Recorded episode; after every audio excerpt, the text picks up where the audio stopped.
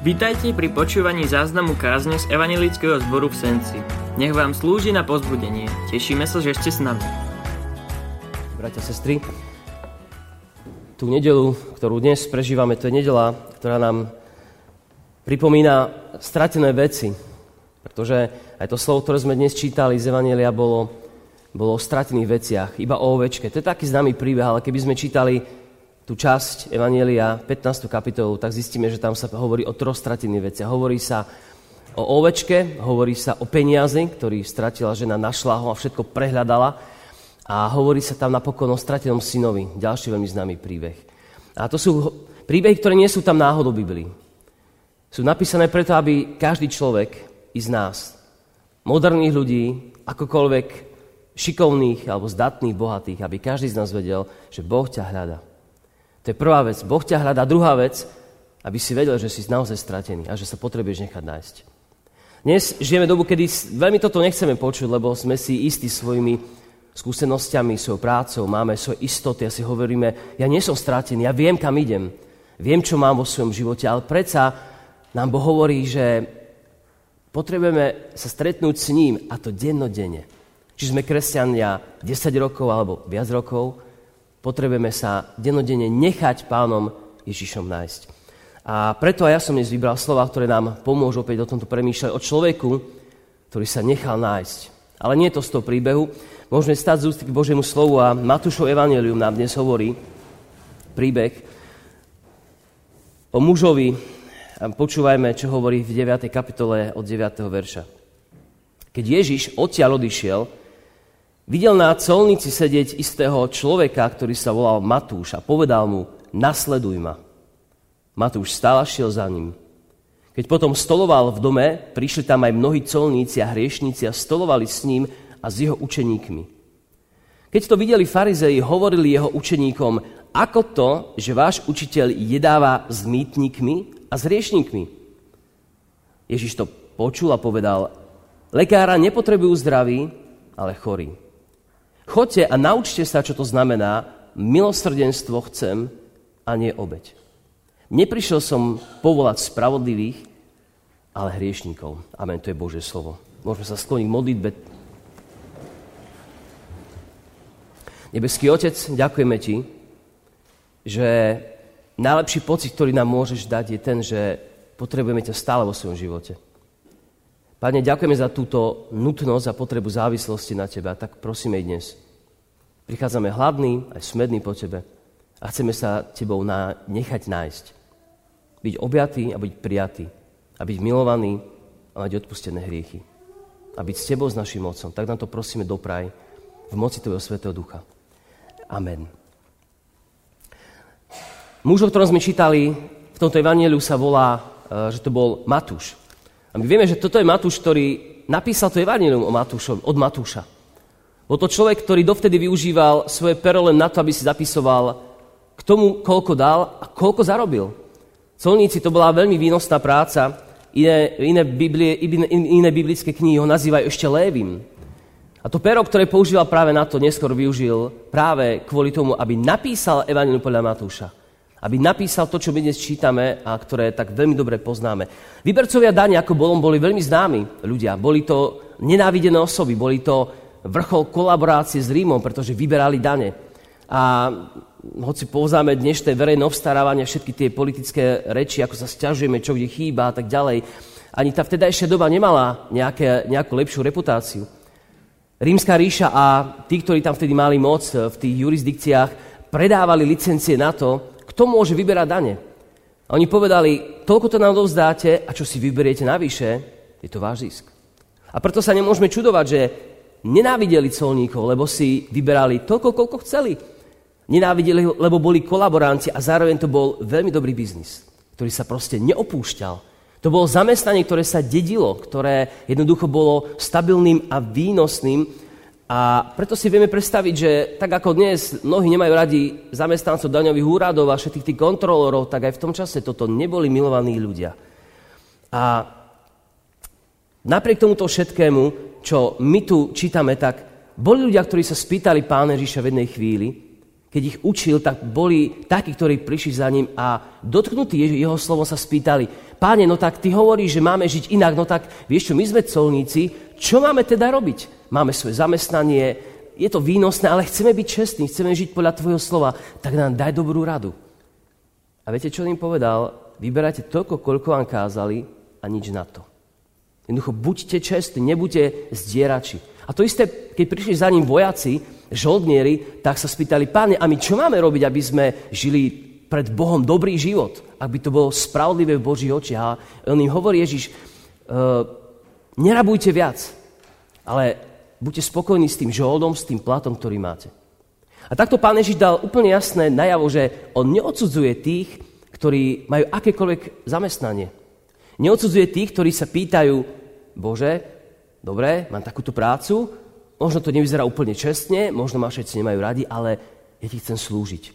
Som dotknutý tvojim slovom, tak prosím, ukáž mi, ako mám začať.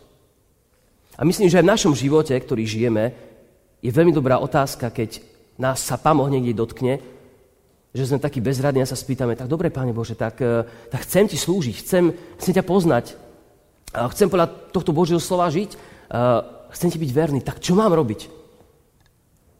možno čakáme nejakú úžasnú vec. Niečo veľké, také, čo je hodné nasledovania. Pán Ježiš možno povie, e, prestan podvádzať na daniach. Prestan klamať svoju manželku, svoju rodinu. Prestaň sa povýšovať na ľudí. Maličké veci. A viete čo? Asi viete, že tieto malé veci nás najviac pichnú v srdci. Lebo si povieme, o, toto, pane, keby si chcel nejaký vyšší milodár, to by som ti dal, ale fú, takú hlbokú zmenu, tak sa musí zmeniť moje srdce, no vieš čo, tak ja prídem neskôr. A my vieme, že Biblia nám hovorí o bohatom mládencovi, ktorý prišiel za pánom Ježišom a sa pýtal, pane, čo mám robiť, aby som mal väčší život? Všetko som zachovával, desiatky dávam, od mladosti sa venujem tvojmu zákonu, čo mám robiť? A čakal niečo pompézne, že ho pán Ježiš pochváli, pohľadka po ramene a on povedal, vieš čo, choď, predaj, čo máš, rozdaj to chudobným a budeš mať poklad v. A my vieme, že ten mladík odišiel a povedal, povedané o ňom, že bol zarmútený, lebo mal mnoho majetku. A takto pán Ježiš prichádza k Matúšovi a hovorí mu jednoduché slova, poď a nasleduj ma. Poď a nasleduj ma. My nečítame, že by tam Matúš vyjednával, páne, čo z toho bude mať? Je to lepší biznis ako to, čo robím? Ale jednoducho čítame, on vstal a nasledoval ho. A ja si myslím, bratia a sestry, že Matúš, táto postava Matúša Colníka, je postavou veľmi významnou v tom zmysle, že Matúš opustil, dá sa povedať, úplne všetko. Viete, učeníci pána Ježiša boli rôzni ľudia, rybári, možno nejakí stolári, tak ako pán Ježiš. Mali rôzne zamestnania, také klasické, civilné, popri, popri ktorých e, chodili s pánom Ježišom a keď to skončilo, ako keď pán Ježiš zomrel, tak vieme, že mnohí sa vrátili k tým zamestnaniam. Peter začal loviť ryby, proste skončil obdobie života troch rokov, ktoré trávil s pánom Ježišom a povedal si, OK, vraciam sa k svojej, k svojej práci a budem znovu z toho žiť. Ale colník Matúš sa nemohol vrátiť k svojej práci. Keď Matúš opustil colnicu, on opustil všetko. On spálil svoje staré vzťahy, lebo všetci sa na ňo začali hnevať. Ty si už proti nám, lebo už nie si s nami. Farizei ho po, ponižovali, lebo ty si len colník, ty si nikto. A nemohol sa vrátiť k svojej práci, lebo jednoducho o ňu prišiel a takú lukratívnu prácu znovu začať robiť s tým istým hriechom, keď už poznal Ježiša, nebolo možné. Nebolo to možné. A preto sa mi zdá, že Matúš obetoval najviac z tých všetkých učeníkov v tom čase. Lebo obetoval svoje živobytie a svoj život. Áno, dá sa vrátiť k starým veciam. A vieme, že Biblia nás varuje. Druhý list Petra hovorí zvláštnu vec. Že ak niekto pozná Pána Ježiša, vie, čo je správne, vie, čo je hriech, vzdá sa ho, vyzná mu svoje hriechy a žije s ním, s Pánom Ježišom a potom sa nejakým spôsobom si povie, joj, to je veľká obeď pre mňa, to, to nezvládnem, na čo som sa pre neho rozhodol. A vráti sa do toho svetského spôsobu života, tak nastávajú dve veci. Jedna je tá, že zarmúcuje Pána Boha, lebo zavrhol ten dar, ktorý mu Pán Boh dal to odpustenie. To je vážna vec. A druhá vec je to, že už nevie mať takú radosť z hriechu lebo vie, že to, čo zlé opustil, je naozaj zlé. A druhý list Petra hovorí takú vec, že keď taký človek toto spraví, vráti sa do toho hriechu, hovorí, že vrátil sa s odpustením a s prepáčením pes k svojmu vývratku, to hovorí Bože slovo, a umyté prasa do kalúže blata. Toto je to, čo nemohol spraviť, čo nemohol spraviť uh, colník Matúš, lebo už bol niekde inde. A keď pokračujeme v tom texte ďalej, tak on prijal to pozvanie a išiel za pánom Ježišom. A farizej si všimli, že pán Ježiš s týmito farizemi a colníkmi si sadol k jednému stolu. Keby som ja ako farár vášho zboru, keby ste ho niekde našli v nejakej reštaurácii pochybnej povesti, štvrtej cenovej kategórie alebo niekde na jazerách s nejakými povalačmi tohto mesta, s bezdomovcami, tak by sme možno, možno by ste povedali, že toto sa nehodí k tejto pozícii. Čo by má mať odstup, má by mať svoju dôstojnosť. Možno sa nám zdá, že veci, ktoré my žijeme, ktorí poznáme Pána Boha, by sa nemali miešať s tými, ktorí nežijú s Pánom Bohom. A preto sa hnevali na Ježiša, pretože bol priateľom hriešnikov. Ale chcem ti povedať, brat, sestra, že aj my sme hriešníci. My vieme, čo Pán Ježiš pre nás spravil, ale to neznamená, že sme sa zbavili všetkých svojich hriechov do budúcnosti, iba vieme, čomu sa chceme vyhnúť. A sme hriešnikmi, ospravedlenými hriešnikmi aj naďalej. Ale Bože slovo, a dobre si zapamätáme, tento veršik hovorí, že Boh dokazuje svoju lásku k nám, ku mne a k tebe práve tým, že On zomrel za naše hriechy, za moje a za tvoje, ešte vtedy, keď si o hriechu a odpustení, o jeho láske nič nevedel. Skôr ako si vedel o Bohu niečo, skôr ako si sa vedel k ním obrátiť s pokorou, On ťa už miloval. Už ťa miloval ako hriešníka. A toto je to, čo Pán Ježiš hovorí, ja milujem hriešníkov, preto som s nimi. Je tu isté nebezpečenstvo, o ktorom hovorí kazateľ jeden, že Pane, takú prozbu povedal, Pane, dajne sa, ak sa niekedy ocitneme v spoločnosti hriešníkov, nech je to vždy s úmyslom im dať možnosť sa nechať uzdraviť Bohom. A nech sa nikdy nenakazíme ich chorobou. Čo vážna vec. Aby sme sa nedali zviesť na tú cestu, ktorou oni žijú. Otázka je, prečo všetci colníci, prečo Matúš si zavolal všetkých tých svojich kumpánov, to ešte nazveme v takom slova zmysle, a jedli spolu s Ježišom. Prečo to spravil? Prečo oni boli ochotní rešpektovať Ježiša, počúvať ho a tak ďalej? A ja vám poviem prečo. Preto, lebo Matúš bol colník. A ľudia, na ktorých mal vplyv, boli tiež colníci. Boli to ľudia jeho kategórie. A chcem povedať, že aj my, keď žijeme vo svojom živote, bežne si vyberáme ľudí našej kategórie. Možno také tie spoločenskej vrstvy, alebo nejako zamestnania, alebo názorovo, alebo politického zmýšľania. A to je dobré, na jednej strane preto, lebo tí ľudia budú počúvať človeka, ktorý je im podobný. A keďže sme si navzájom podobní v tých skupinách, ktoré vytvárame, ľudia vedia možno ľahšie prijať aj nejakú radu od, od nás pre nich, vedia od nás ľahšie prijať Božie slovo, ako možno z úplne inej skupiny. Keby prišiel bohatý človek do nejakej osady a začal by tam hovoriť, čo je správne, tak tá osada by ho nepočúvala, by povedali, ty si z inej skupiny ako my. Ty uh, každý deň si dáhneš do postele, kde spíš, ty máš čo jesť, máš drahý telefón, auto, ale my tu nemáme topánky a ty nám budeš rozprávať, ako máme žiť. Jednoducho tá komunita si nebude rozumieť, nebudú sa chápať, ale keď tam príde človek, ktorý prežíva to, čo oni a on im dá nejakú radu, či je to už niečo do života alebo niečo smerom k Pánu Bohu, tak oni povedia si, tento človek je jeden z nás, stále by za to počúvať. A toto je ten dôvod, prečo, prečo Ježiš stoloval so, s tými colníkmi a prečo Matúš si ich pozval k sebe, aby počuli jeho kasta, aby počula to, čo on počul, aby oni sami sa pre Pána Ježiša rozhodli. A tu ťa chcem pozbudiť, brat, sestra, že každý z nás sme v nejakej skupine ľudí. A chcem ti povedať, že ty máš k ich srdciam kľúč. Vieš im povedať slovo pozbudenia. Nemusí to byť hneď niečo strašne ťažké teologické z Biblie. Stačí im dať prijatie, že sú milovaní, že nie sú odsúdení, že sú hľadaní Bohom, že sú milovaní. A to je to, do čo nás Pán Boh vlastne pozýva do takýchto situácií. A potom, keď toto počul o tom o tom, ako ho ohováral Ježiš, tak povedal, nepotrebujú lekára zdravý, ale chorý. A to znamená, že im povedal, vy, farizej, sa považujete za zdravých a ja k vám neprídem. Nie preto, že nechcem, ale vy ste ma odmietli, lebo si myslíte, že, sme, že ste zdraví. Ale prichádzam k tým, ktorí si uvedomujú svoju úbohosť. A blahoslavenstva, ktoré Ježiš povedal na vrchu v Matúšov Evangeliu, hovoria, blahoslavený, to je prvé uh, blahoslavenstvo, blahoslavený alebo šťastný, ktorí sú chudobní duchom. A byť chudobný duchom znamená ten, ktorý si pred Bohom uvedomuje, Bože, ja ťa potrebujem. Ja ťa dnes potrebujem. Prvá podmienka, aby Boh prišiel k tebe, brat, sestra, je, ja ťa potrebujem, ja som hladný. A toto farizéni robili. Oni boli tí zdraví. A preto pán Ježiš povedal, ja prídem len k tým, ktorí sú chorí, ja medzi nimi sedím.